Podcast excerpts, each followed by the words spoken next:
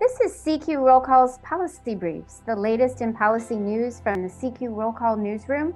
I'm Kate Ackley, and I cover lobbying and campaign finance for CQ Roll Call.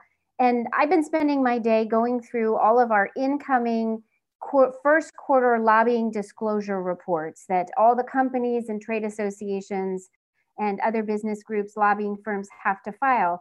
And what we're finding is that the Biden administration's infrastructure proposal, as well as uh, potential tax increases to help fund it, are, are really fueling uh, K Street, the lobbying corridor's bottom line this year. We've seen also, you know, a possible return of congressional earmarks is another driver of business for lobbyists, as well as immigration, healthcare, trade. All those issues are, are big uh, among business interests. But we're also, we've also seen in the first quarter of this year, maybe not surprisingly, but corporate America has sort of veered into these lobbying fights over voting laws.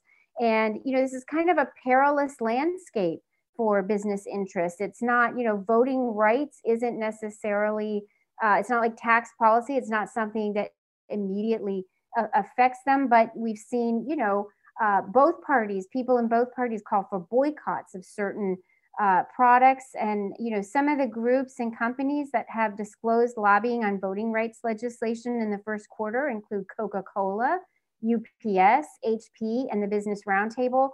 And all of them this is you know this is new when you look back in the first quarter of last year they did not disclose lobbying on voting rights. So this is an area that we're going to be watching along with all of the more sort of traditional business policy matters like tax like trade and, and things like that, we're also watching this corporate involvement in these uh, issues like voting rights and, and other things as companies sort of look to build their relationships with their with their consumers and employees as well, well as lawmakers. So those are the things that we're going to be looking for.